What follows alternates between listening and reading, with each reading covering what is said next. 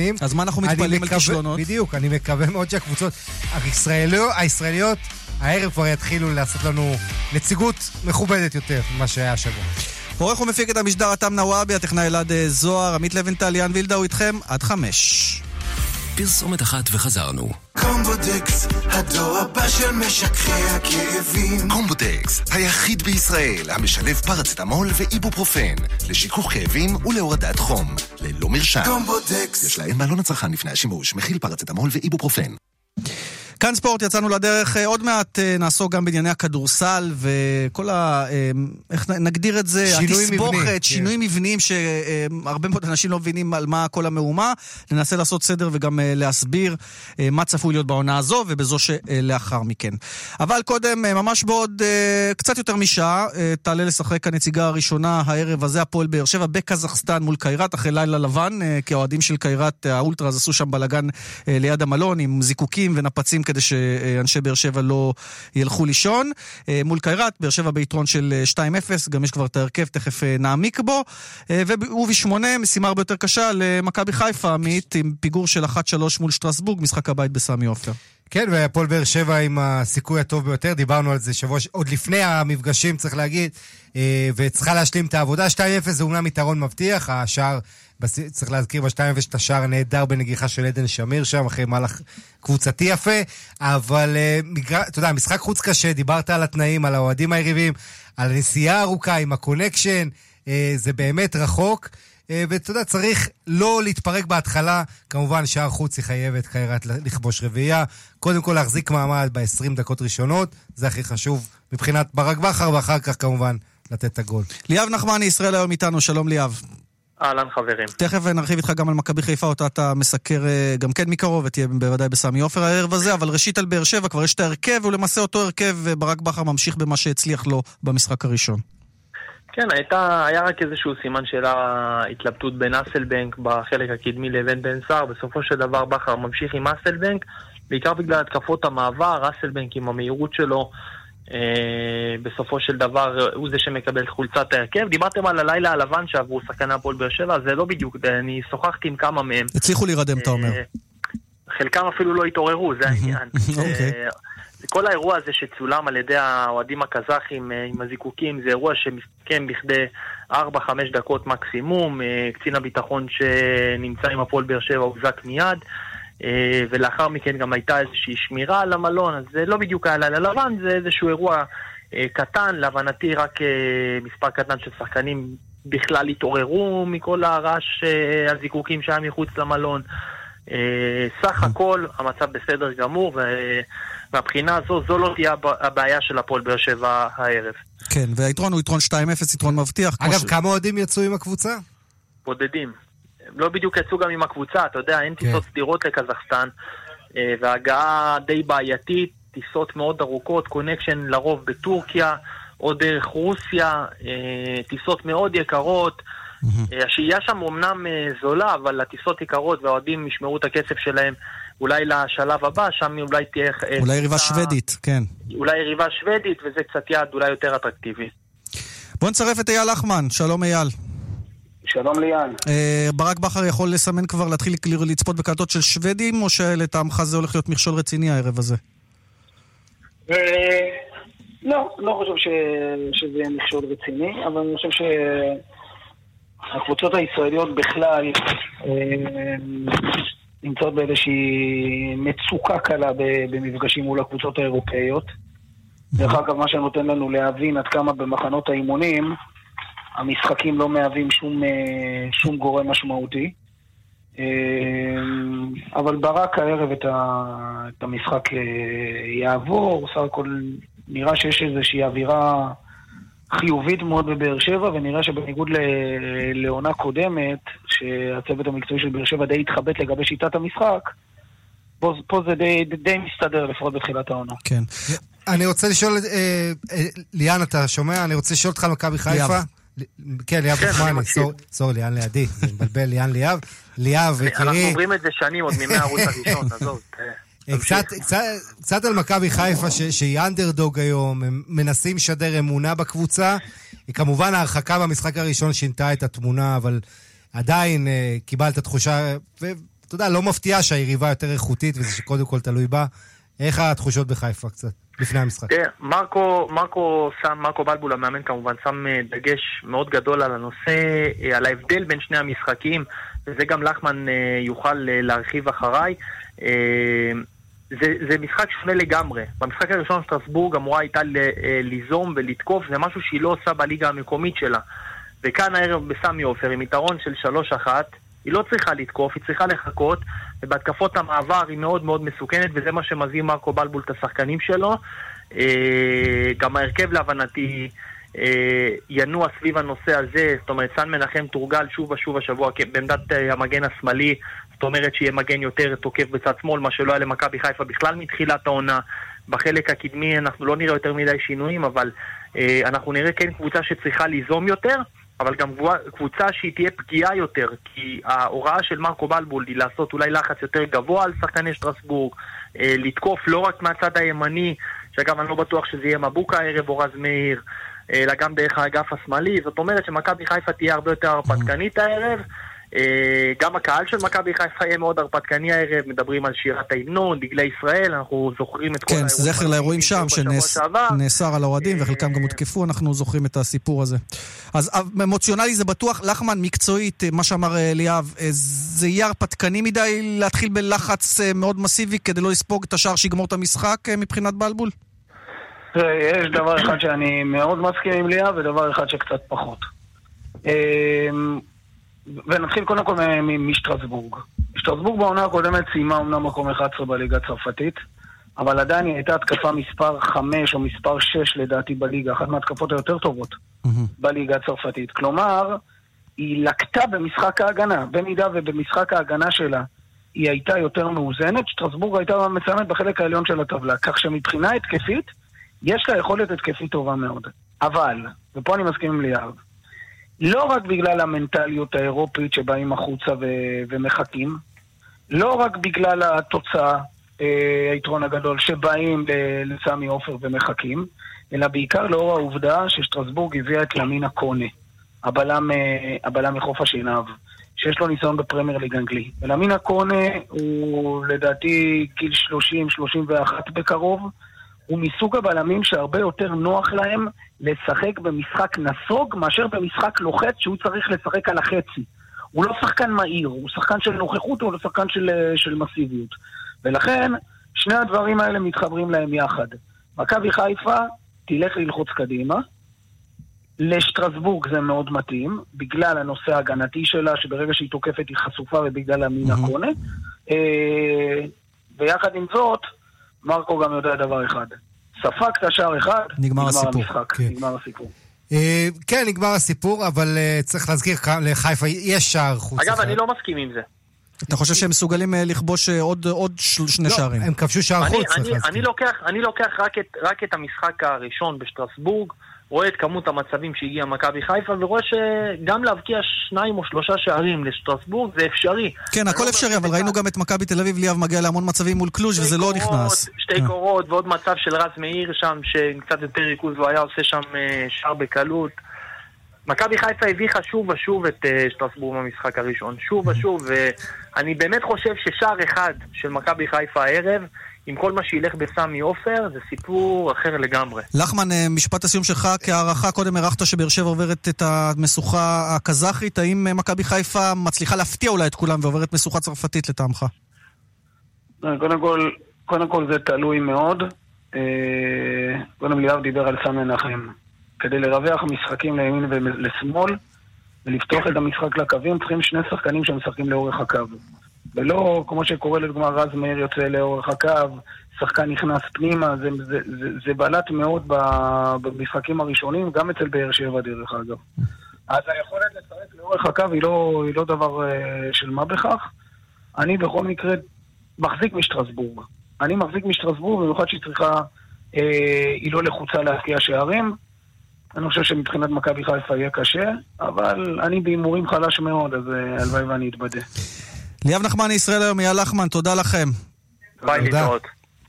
טוב, אני רוצה לשמוע את דעתך לוינטל על הכישלון, ואני חושב שכולם מסכימים שזה כישלון של מכבי תל אביב להפיל לשלב הבא, לא רק בגלל עצם ההפלה, אלא בגלל שקלוז' נראתה כמו קבוצה שמכבי הצליחה, הייתה יכולה לעבור אותה, ושוב, אני נוגע בנקודה שהגיעה למצבים שלה, היא פשוט לא הייתה מספיק חדה ליד השאר.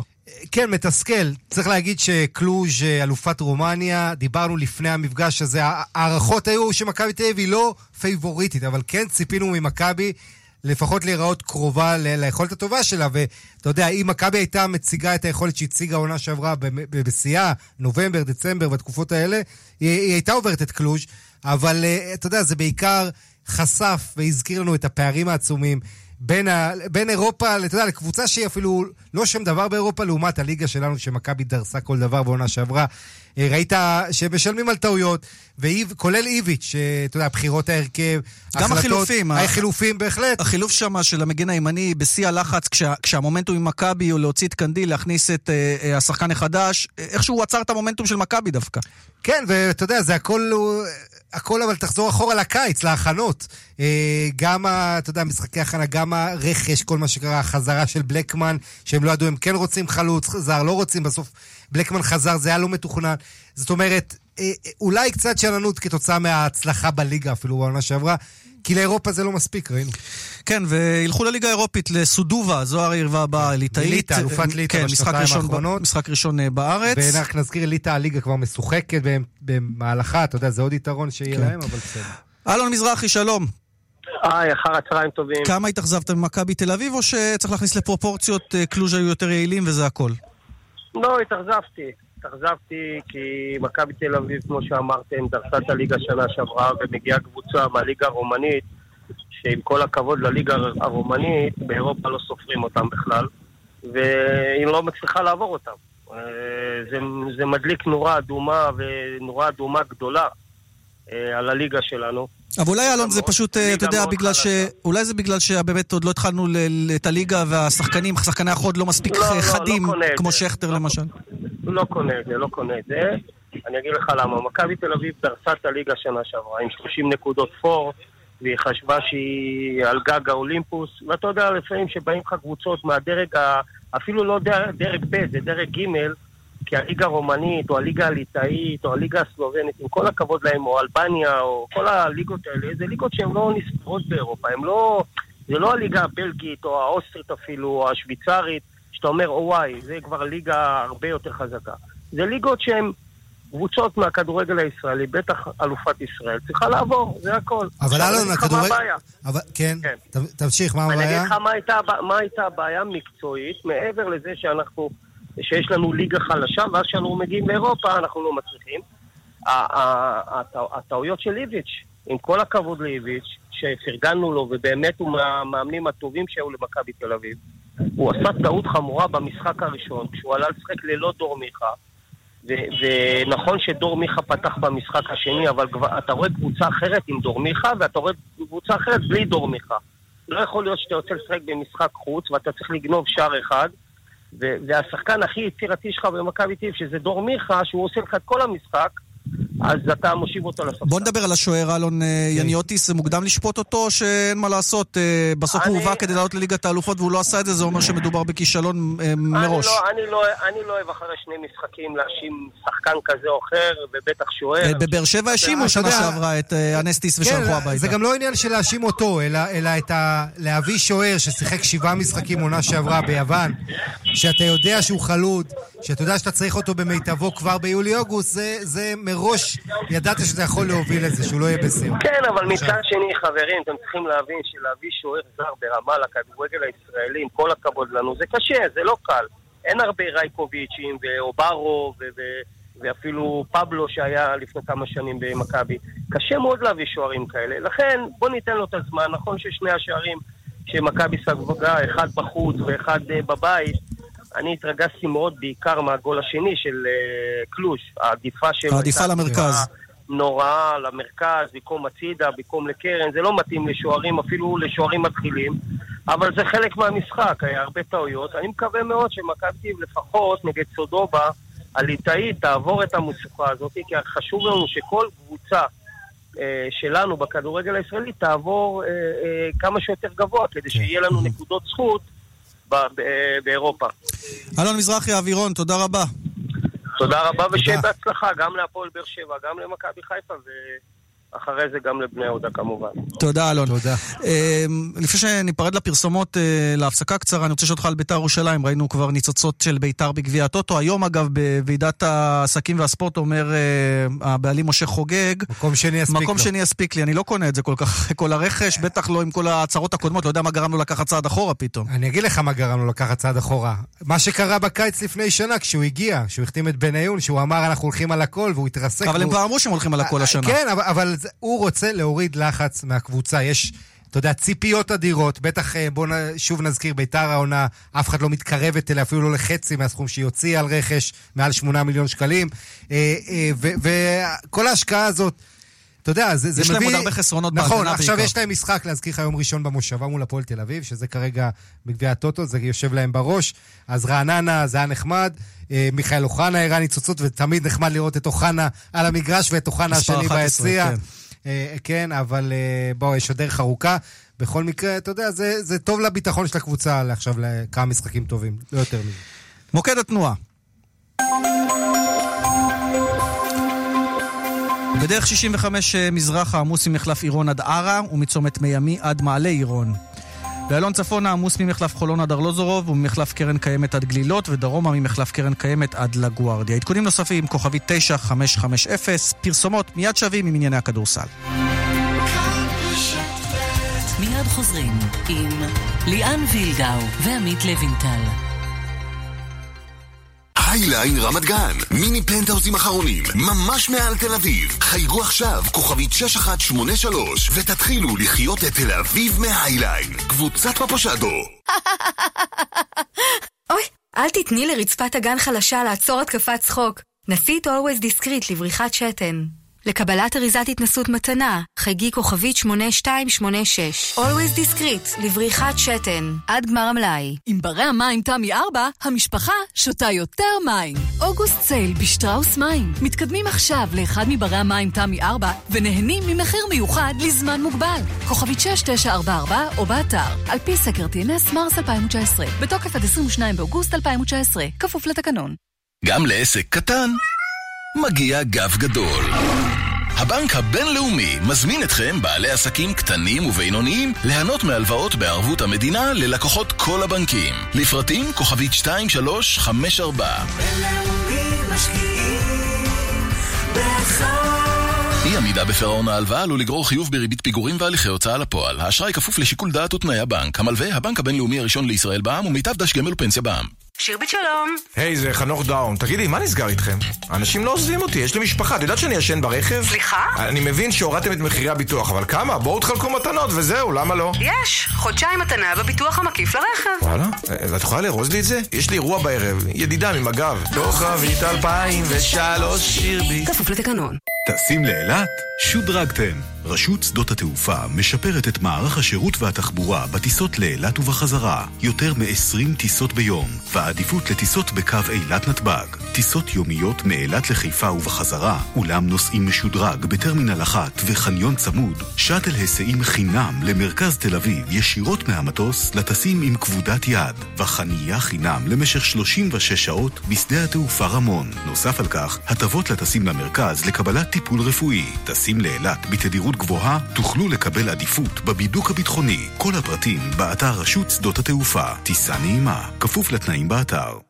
אצלנו באחוזת ראשונים 5 מסלולי מגורים אטרקטיביים לבחירתכם. חייגו כוכבית 3616. אחוזת ראשונים, סביבת מגורים מושלמת למבוגרים. כוכבית 3616. הורים, הילדים צמאים לחוויה מרתקת שתצנן להם את ימי הקיץ החמים? מרכז המבקרים החדש בגן הלאומי נמל קיסריה לוקח אתכם למסע תרבותי והיסטורי, מוקף בנוף מרהיב עם רוח ים מרעננת ואוצרות שטרם נראו. אז ייצרו, תנשמו ותרשמו. מחכים לכם. פרטים באתר. עם ברי המים תמי 4, המשפחה שותה יותר מים. אוגוסט סייל בשטראוס מים. מתקדמים עכשיו לאחד מברי המים תמי 4 ונהנים ממחיר מיוחד לזמן מוגבל. כוכבית 6944 או באתר. על פי סקר TNS מרס 2019. בתוקף עד 22 באוגוסט 2019. כפוף לתקנון. לפעמים, ממש, אבל ממש שווה לחכות לרגע האחרון. מגוון יעדים וחופשות בחול במחירים ממש, אבל ממש שווים שאתם פשוט חייבים לטוס ולהזמין. אתם עוד פה? התקשרו עכשיו לאיסטה, 03-7x7. כאן רשת ב'. כאן ספורט, פרק הכדורסל כעת, וזה מצטרף גם לסקר שלנו הערב הזה, סקר כאן ספורט בכאן רשת ב' בטוויטר. מה אתם חושבים על המהפכה של מנהלת הליגה בעניין זרים, מתאזרחים וסדרות? שים לב, לוינטל, 69% כרגע במצביעים של הסקר אומרים, מי מבין מה רוצים בכלל? וזה תכף אנחנו ננסה להבין מה רוצים בכלל. על כל פנים, זה 69%, 19% אומרים שזה טוב לכדורסל או לכדורסלן הישראלי, ו12% אומרים שהמהפכה הזאת שמיד נרחיב בה רק פוגעת במכבי תל אביב והפועל ירושלים.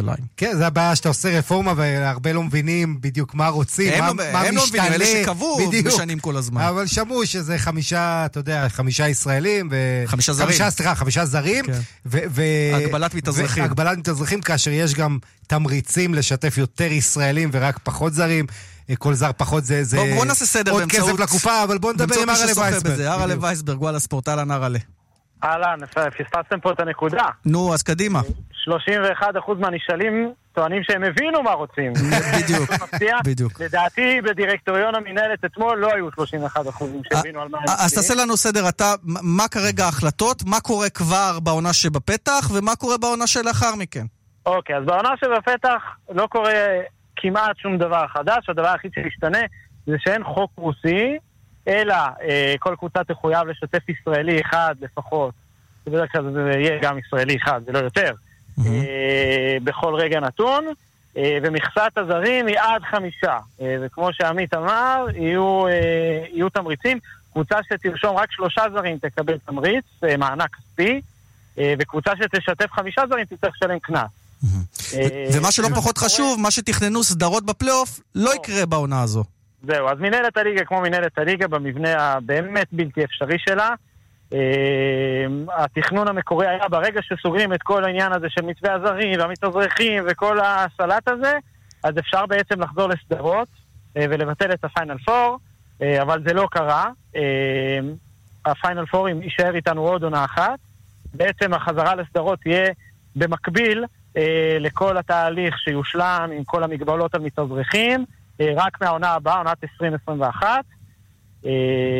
וזה בעצם מה שקרה אתמול, אני חושב שמשקף לנו וממחיש לנו מה שאנחנו יודעים כבר לא מעט זמן, שמנהלת הליגה במבנה הנוכחי שלה פשוט לא מספקת את הסחורה, יותר מדי קולות שמושכים ליותר מדי כיוונים, ואני חושב שמה שהכי צריך להטריד את מי שבאמת אוהב כדורסל ישראלי, זה שקשה לנקוב אפילו בגורם אחד מכל האנשים האלה שמנהלים את הענף ומנהלים את הליגה, שפועל למען הענף ולמען הכדורסל, כל אחד, כל קבוצה מושך את הכיוון שלה ולפני האינטרס הצער שלה. הרלי, כי יש לי 2 שאלות. אחת, זה ההגדרה לשחקן ישראלי, יש גם מתאזרחים ומתאזרחים ותיקים, נכון?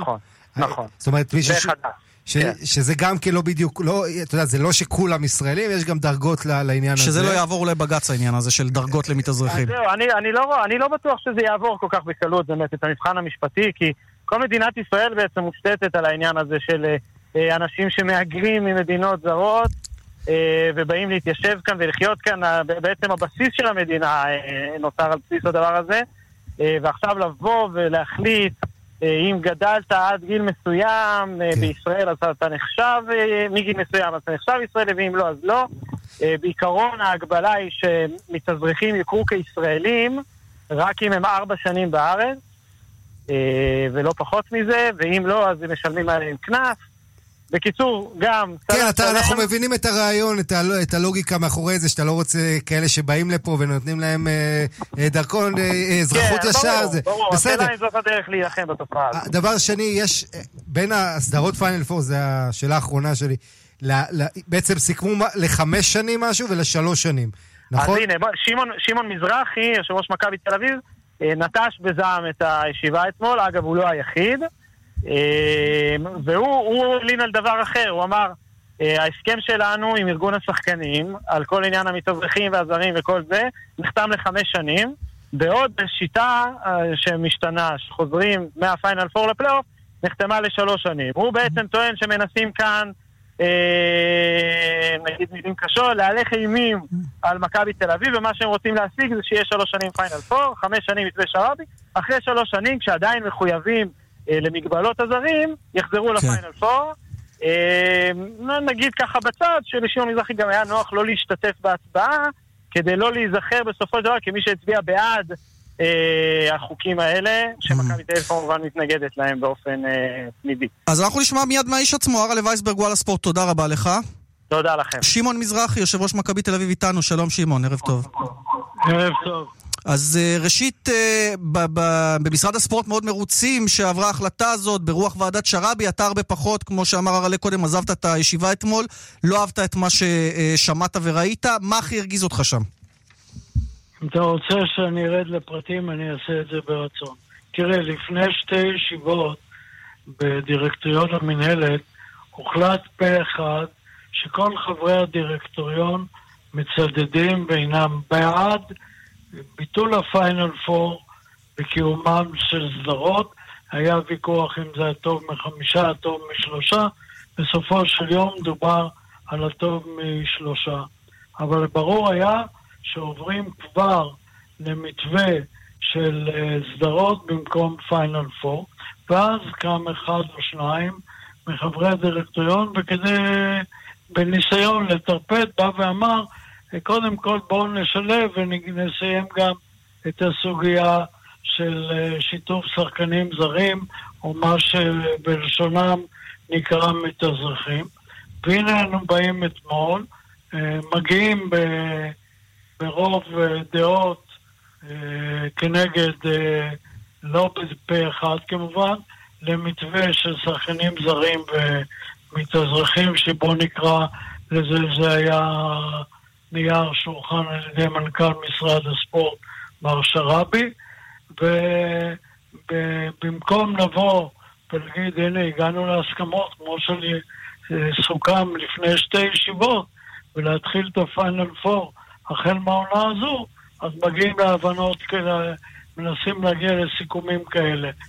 אז אני רוצה לשאול אותך בנקודה הזאת שמעון, תן לי רגע, כן, בוא תשלים. מגיעים ואומרים הפיינל פור יתקיים גם השנה, את הסדרות נתחיל בעוד שנה, המתווה של הסדרות הוא קבוע בלבד ל3 שנים, ואילו מתווה השחקנים הינו ל5 שנים. איפה הפרופורציות? אין הלימה בין שני הדברים, אתה אומר. ואגב, מה הקשר בין מתווה השחקנים לבין מתווה הפיינל פור? אז נניח שכבר אמרתם, אז הבחור תקיימו את מה שסיכמתם. אוקיי, אז אני רוצה לשאול אותך בנקודה הזאת. רק נדייק בדברים, אני לא הייתי זה שיצאתי ראשון. הפועל ירושלים גם. השני והשלישי, גם הנציג של באר שבע יצא. כי הוא מתבסס אגב על מתאזרחים בקבוצה שלו, כפיר הרזי, ולכן זה... אני רוצה להגיד לך, אם אתה נוגע במתאזרחים, יש כאן בעיה קרובה. ההיגיון וחוק השבות וחוק האזרחות לא מקבלים, אלא ההפך הוא שיהודי נחשב יהודי בארצות הברית, ועולה מכוח חוק השבות הארצה, מקבל אזרחות ישראלית, וצריך להמתין 4 שנים כדי שיראו בו אזרח ישראלי לכל דבר. אז אני רוצה לשאול אותך, שמעון, בנקודה הזאת, אז מה גורם לכל ההחלטות האלה להיות כל כך מוזרות וכל כך מפותלות? מה זה, מה ששמענו ממיר רגב לפני שבוע בקבלת פנים לנבחרת העתודה, צריך להילחם במכבי תל אביב, ואחר כך היא חזרה בה כי אולי קיבלה איזשהו SMS ממך? אני לא רואה כל סיבה שהיא תגיד דבר כזה. אמרה. העובדה היא שהיא חזרה, ועל מה היא רוצה להיכנס במכבי תל אביב? העובדה שבנבחרת אנדר 20 היו לנו 4 שחקנים, ועכשיו בנבחרת הנוער יש לנו עוד. אז כתבת לה את זה בהודעה או התקשרת אליה מיד אחר כך, שמעון? פלוס המאמן אורן ארוני, אז זה צריך להיכנס במכבי תל אביב. אני חושב שהייתה לה פליטת פה מצערת, והיא באמת התנסלה לאחרונה. אחרי שיצרת את הקשר, אני מניח. אתה מניח לכאן או לכאן, אבל זה לא ממש חשוב. היא עומדה על טעותה מיידית, עוד לפני שאני הספקתי לדבר איתם. שמעון, אם אנחנו מדברים כבר על ישראלים, אז מה קורה בגזרת עומרי כספי? אנחנו נראה אותו במכבי תל אביב בקרוב? קודם כל בואו נדבר על מה שיש. יש לנו את השחקנים הישראלים, עבדיה וזוסמן ודני, המאמן אומר מפורשות שגם לדני הוא רוצה לתת הרבה מאוד דקות משחק, ולגבי עומרי, למיטב ידיעתי, הוא כרגע בארצות הברית, הוא עושה בחינה אחרונה, ואם יש לו אפשרות להמשיך שנה 11 בקבוצת NBA, וכשהוא יחזור ארצה, אז יהיה שיח בינינו. בינתיים שום דבר לא סגור, ושום דבר לא נראה סופי באופק. אבל זה סגור שאם הוא לא יהיה ב-NBA, אז הוא יהיה במכבי, או שהאופציות באירופה האחרות גם כן פתוחות בפניו לגמרי לטעמך? הכל הוא צריך להגיד לנו מה החליט ומה עולה בידו לקבע עונות הבאות. אני רוצה בהמשך לשאלה של עמית קודם על אבדיה, אמרת המאמן אומר שהוא ישותף יותר השנה, כלומר שהוא יקבל דקות משמעותיות יותר, אבל נדמה לי שגם בשנה שעברה דובר בכך וזה לא קרה בסופו של דבר. האם השנה גם זה בא מהכיוון ההפוך, כלומר מהנהלה אומרת לספרופולוס, תראה, אתה ראית יחד איתנו את אבדיה באלוף אירופה בנבחרות עתודה, האם זה מבחינתנו נקודה שחייבים לשפר עם אבדיה, לתת לו את הבמה? לא, ההנהלה בוודאי רוצה את זה, אבל היוזמה לזה דווקא באה מהמאמן, שהודיע לנו במסגרת התוכניות שהוא הציג לנו לעונה הקרובה, שהוא בהחלט מתכנן ומקציב לדני הרבה מאוד דקות משחק, ואני חושב שזה פרי עמל גדול מאוד של תוצרת האקדמיה שלנו, וראיתם את זה בנבחרת עד 20, שיש לנו 4 שחקנים מאוד מוכשרים שמבוקשים יחד עם שחקנים אחרים שלנו בקבוצות אחרות בליגת העל ובליגה לאומית. כן, אחד מהם אפילו היה אצלנו כאן שבוע שעבר. נידן אלבר. כן. שמעון, אני רוצה לשאול אותך, לקבל את התייחסותך בבקשה לדברים של אלכס טיוס, שנפרד לו בצורה אולי הכי יפה, אמר שהוא רצה לסיים את הקריירה במכבי, אבל ששיחקו איתו משחקים. אני חושב שההתבטאות הזו היא לא במקום, אף אחד לא שיחק איתו משחקים, הוא ידע מהרגע הראשון עד כמה התקציב שלנו מתיר לנו לשלם לו, הוא קיבל הצעה עם סכומים משמעותיים גבוהים יותר מרוסיה, והוא החליט ללכת לשם, ואני מאחל לו כל טוב. שמעון, אני רוצה לחזור איתך לחבר'ה של העתודה, גם אתה הזכרת 4 שגדלו במכבי תל אביב, הזכרת את זה גם כטיעון למה בעצם מכבי תל אביב מפתחת את השחקנים, אבל בניגוד לעבר שראינו ישראלים משחקים משמעותית, למעט זוסמן, אנחנו לא רואים ישראלים כאלה. יש סיכוי ביום אחד שעידן אלבר יחזור להיות כפוטנציאל, אני אומר, בעוד 2 במכבי תל אביב, אתה רואה את זה קורה? אני בהחלט רואה ורוצה שזה יקרה. תזכור שגם זוסמן הושאל לעונה אחת בכרטיס כפול, והמגמה שלנו היא בוודאי לראות ניצנים שפורחים במחלקת הנוער ומגיעים לקבוצה הראשונה ומאיישים אותה בשתי המסגרות, גם בליגה המקומית וגם בעירונית. אם נחזור למה שפתחנו איתו, אותה ישיבת דירקטוריון אתמול, אוקיי, אז יצאתם בזעם מהישיבה, אתם לא כל כך מקבלים את הכאוס הזה, אפילו אפשר לומר שהם כל פעם מקבלים החלטות אחרות, האם יש גם צעדים אופרטיביים שמכבי תל אביב, אולי גם שותפותיה בעניין הזה, בפועל ירושלים, הפועל באר שבע מתכננות? אני אגיד לך משהו. כי פעם אמרתם שאתם נוטשים את הליגה אפילו במקרים כאלה.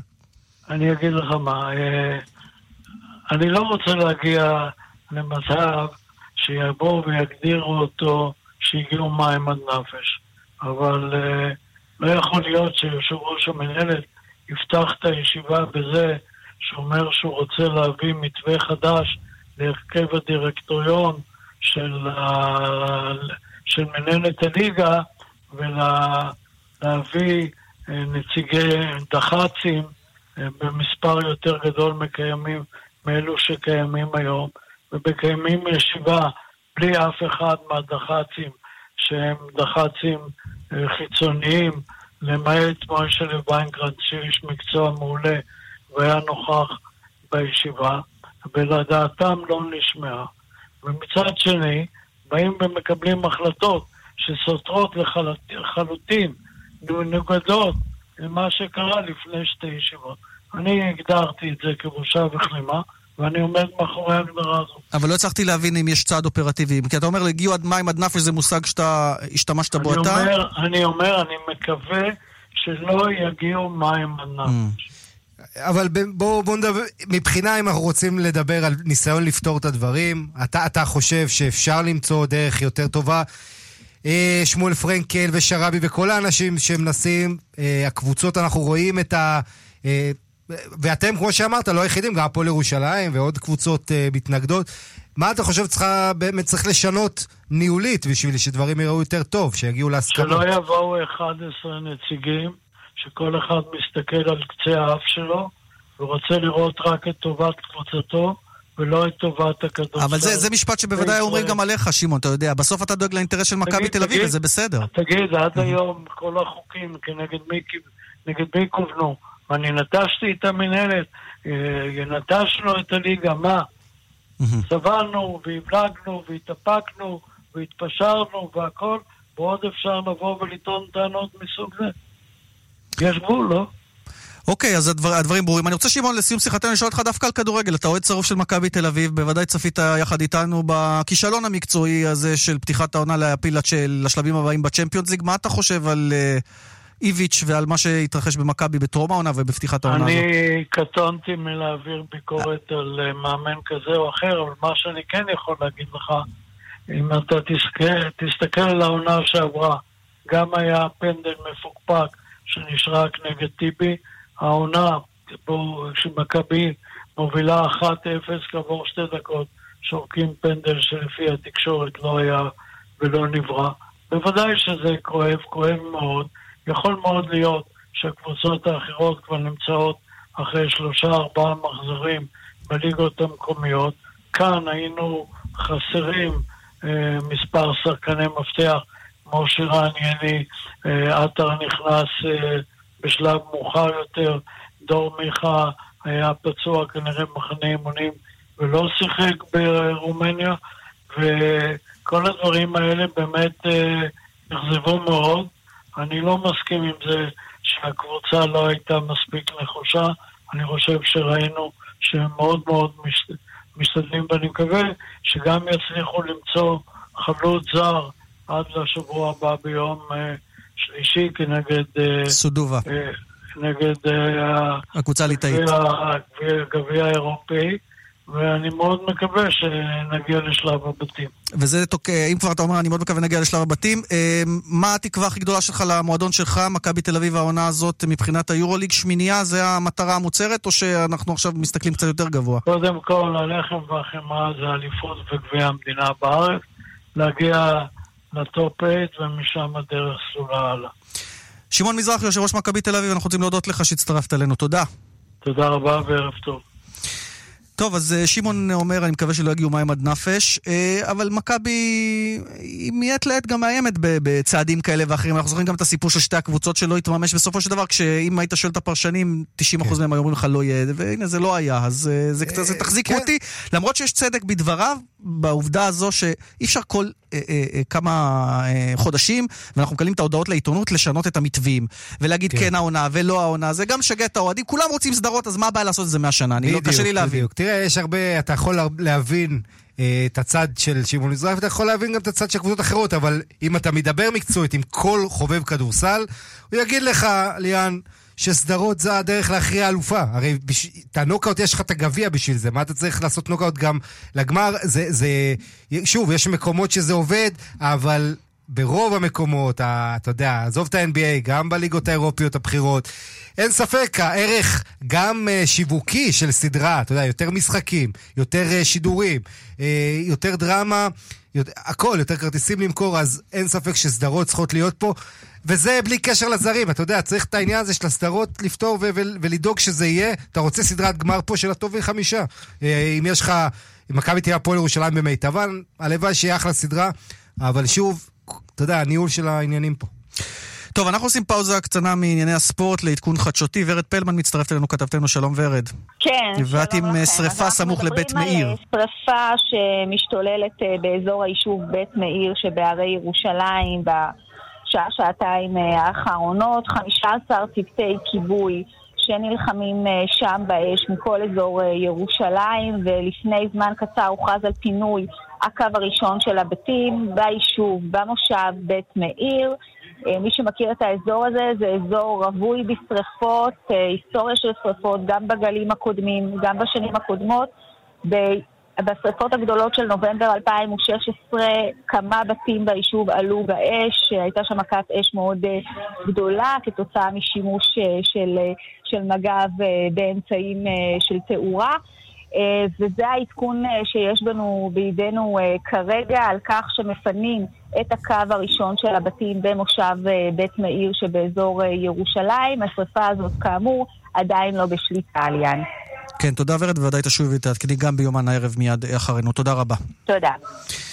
ועכשיו אנחנו רוצים לדבר על ענייני שחייה. אתה יודע, הסתיימה לה זה עתה אליפות העולם בקוריאה הדרומית, כאשר שני נציגים, אנסטסיה גורבנקו ומירון חירותי, הבטיחו את השתתפותם באולימפיאדה, וגם יהיה לנו כנראה קריטריון בשליחים, זה עוד מצריך קריטריון אישי, אבל בגדול שתי נבחרות שליחים, ואנחנו כבר בתוך אליפות ישראל, שממש התחילה אתמול, והגמרים כל יום ב-5:30 עד יום שבת, ואיתנו מי שכבר יכול לראות את עצמו. א', אתמול שבר שוב תסי, תכף נחזור לעניין הזה, היסי ישראלי ב-50 מטרים פרפר, אבל מעבר לזה כבר הבטיח את השתתפות באולימפיאדה. מירון חירותי, שלום לך.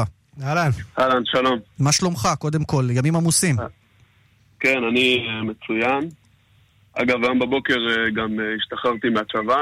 או, מברוק. מזל טוב. איפה הספקת את הכל לדחוף ביחד? היית בקוריאה הדרומית, אליפות ישראל, איפה הכנסת בכלל את הצבא שם? כן, יצא ככה, יצא קצת עמוס, אבל באמת הרבה בשורות טובות, מנהגים. בוא נדבר לפני האולימפיאדה על ההישג היפה והדי ייחודי של היממה האחרונה. השגת, או יותר נכון של השבוע האחרון, השגת את השיא הישראלי ב-50 מטר פרפר באליפות העולם בקוריאה. אתמול בבוקר מרקוס שלזיגר שיפר את השיא הזה, קבע שיא של 23.43 שניות, ואתה בערב, בגמר, גם ניצחת אותו וגם שוב קבעת שיא ישראלי חדש שעומד על 23.40. כלומר, היה לכם באמת פינג פונג יפה שם. כן, אז לפני שבוע שברתי את השיא, ואז אתמול בבוקר מרקוס נתן באמת משחק יפה במוקדמות, אני יותר התכוננתי לקראת הגמר, וזה באמת, אני חושב שזה נתן לי באמת בוסט כזה ודרייב לשחות יותר מהר, אתה יודע, במקום לבוא ולא להתאמץ, אתה יודע, לקחת אליפות ישראל, באמת לשבור את השיא שלי, אז אני... באת יותר חד, אתה אומר. כן, בדיוק. תגיד, בוא נדבר על האולימפיאדה. קודם כל, זו הייתה, אני מניח, המטרה המוצרת להבטיח קריטריון באליפות העולם לאולימפיאדה, אבל עד כמה מבחינתך השגת את כל המטרות, או שאתה מרגיש שיש לך עוד הרבה מה לתת? אז לפני 4 שנים, לפני ריו, פספסתי את הקריטריון ב-19 מיליון, ובאותו רגע שתתי מהמים אמרתי שהדבר היחידי שאני רוצה זה להגיע לאולימפיאדה, ואני מאוד שמח שהשגתי את זה, אבל באמת מצוין ששגתי את הקריטריון שנה לפני, כדי שאני אוכל להתמקד וגם, אתה יודע, לא רק להגיע לשם, אלא גם להגיע לאיזשהו דירוג גבוה, לגמר, ובאמת לעשות משהו יפה באולימפיאדה. אנחנו מדברים על 50 מטר פרפר, על השיא שלך, 23-40, שזה לא משחק אולימפי, אבל ה-50 חופשי עשי התוצאה יפה, 22-06, נכון? ב-1 גם איזה השיא שלו, כן. באליפות העולם. כן, כן. כן, כן. וקצת תספר לנו על הכוונות שלך עתידיות באמת, איזה עוד מקצים, מעבר ל-50 חופשי. כי 50 חופשי זה המקצה האולימפי היחידי, צריך להגיד. מה עוד תשחה אם בכלל, בניסיון אולי לשחות עוד משחים באולימפיאדה? 100 ו-200 מטר. אני אשחה את ה-50 חופשי, ואני יותר שחרן שמתמקצע בספרינט, אז אני גם אנסה לעשות את הקריטריון במאה החתירה,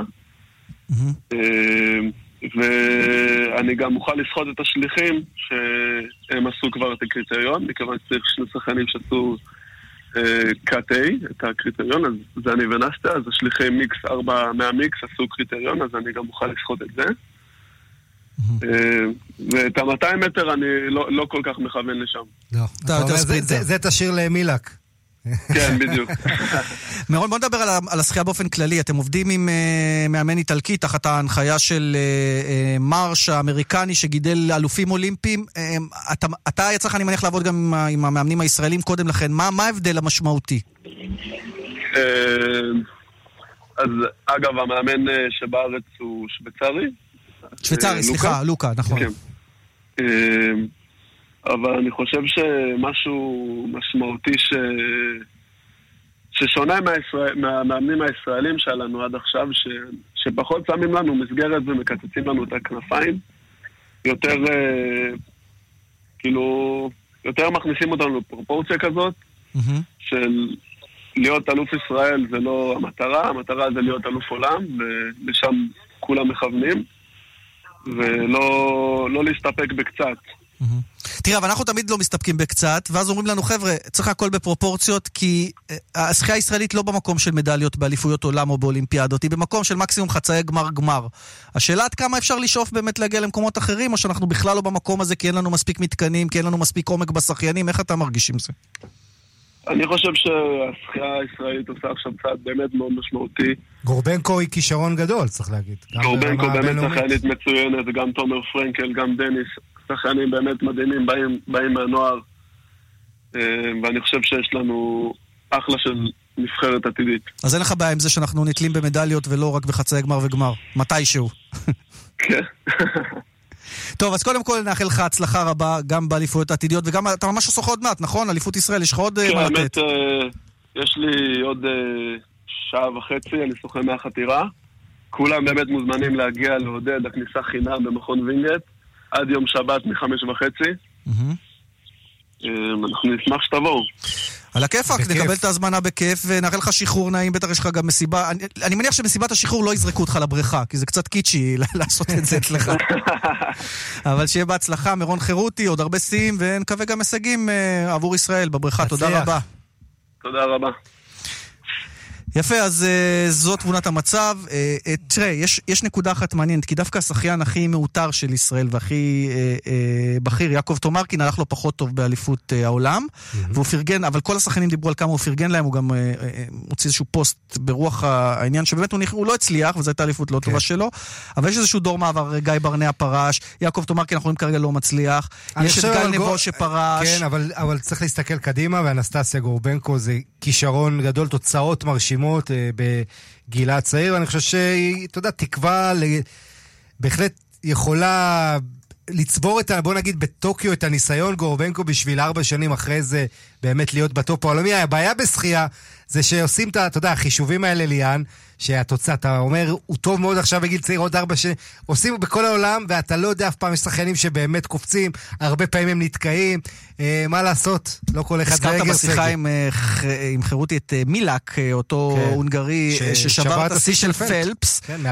ודרסל האמריקני שבר שיא אחר של פלפס, כלומר, לא רק אצלנו תקופת מעבר, גם בשחייה העולמית, יש חבר'ה שוברים את השיאים. זה שיאים שנקבעו ב-2009, בתקופה של החליפות, בדיוק. שזה עזר לשחיינים לשפר את התוצאות, והנה יש איזשהו שינוי, אבל כולם מדברים על זה שכל עוד אין פה, והזכרנו את זה בשיחה עם חירותי, כל עוד אין פה מתקנים, אז יהיה קשה לשפר תוצאות, כי כרגע זה מכון ווינגייט ומכון ווינגייט, זהו.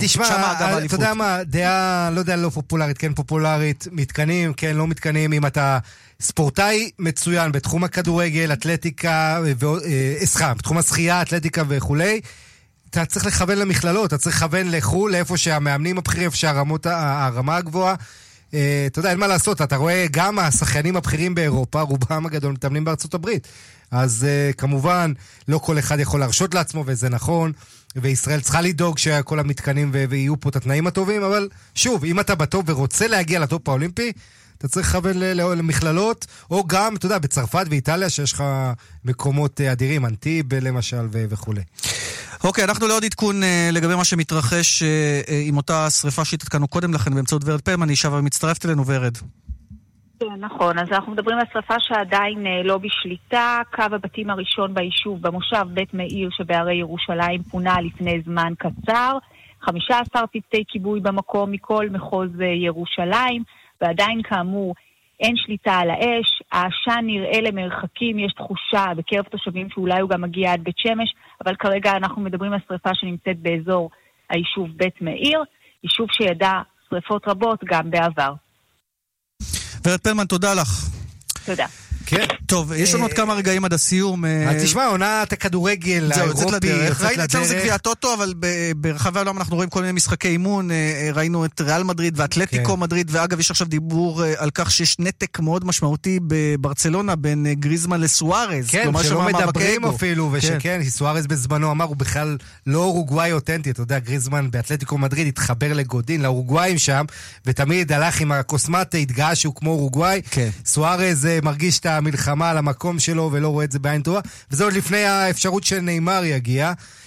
אבל תשמע, מתחיל בסוף השבוע הזה, שבת יש לנו את הסופרקאפ הגרמני, ביירן מינכן מול דורטמונד, ראשון מנצ'סטר סיטי ליברפול, במגן הקהילה באנגליה, שבוע לפני פתיחת הליגה. כמה מייחסים לזה האנגלים, למגן הקהילה, באמת עדיין כאיזשהו תואר, או שזה לא נספר בתארים? זה תואר שנחמד לזכות בו, אבל לא נורא להפסיד בו, זאת אומרת... זה אלוף האלופים שלהם. בדיוק, בדיוק, אבל זה מאוד תלוי כמובן בזהות של הקבוצות. אנחנו מדברים על מנצ'סטר סיטי, שזכתה בטראבל מדהים באנגליה עונה שעברה, מול ליברפול, אלופת אירופה, שתי הקבוצות האלה ששברו שיא נקודות לשתי קבוצות, לשתי הראשונות, עונה שעברה באנגליה, עם מרוץ אליפות באמת נהדר, אז אתה יודע, זה קבוצות שגם כיף לראות, מנצ'סטר סיטי ליברפול, וכמובן ביירן מינכן ודורטמונד בגרמניה, אז כן, צריך להגיד, העונה בפרמייר ליג תיפתח שבוע אחרי זה, זאת אומרת עוד שבוע וחצי. אם כבר אנחנו ממש לפני סוף עונת המלפפונים, אם מבחינתך זו העברה הכי בולטת באירופה עד עכשיו? יש כמה, ז'ואאו פליקס באטלטיקו שכבר מראה ניצוצות, מראה כבר ניצוצות, שחקן אדיר, אתה רואה את הביצוע שלו, כמה הוא חושב מהר, זה נהדר, אבל יש עוד שמות. עדן עזר בינתיים לא מתאקלם בריאל מדריד בהכנה, צריך להגיד, לא עובד, עדיין לא, הוא קצת כבד, צריך להרד במשקל, להיכנס לכושר, וגם למצוא מספר חולצה, כי 50 הוא לא רואה אותו בריאל מדריד. טוב, זו תמונת המצב גם בכדורגל האירופי, כאמורות אותו גם הכדורגל שלנו ייכנס להילוך בליגה, ממש עוד חצי שעה, הפועל באר שבע תנסה להפיל שלב בליגה האירופית עם יתרון 2-0 על קיירת הקזחית, הערב ב8 מכבי חיפה מארחת שטרסבורג בפיגור 1-3, בהצלחה לנציגות הישראליות. עמית לווינטל, תודה רבה. תודה לך ליאן וילדאו. נודה לעורך ומפיק המשדר לתמנה והבי, לטכנאי אלעד זוהר, עמית לווינטל, ליאן וילדאו, מאחלים לכם סוף שבוע נפלא, נהיה כאן גם בשבוע הבא, כאן ספורט. ביי ביי. צ'או.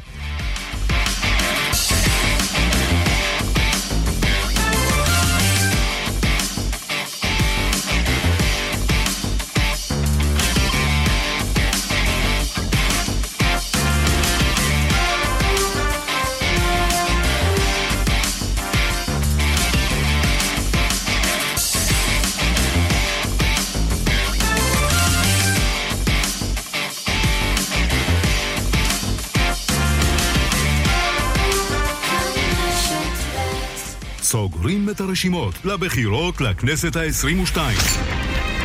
כאן רשת ב' במשדר מיוחד. יעקב אייכלר, עמוס שפירא וזאב קם באולפן, עם כל הפרשנויות, הדיווחים והדרמות של הרגע האחרון. סגירת הרשימות לכנסת. הערב ב-9:30. כאן רשת ב'.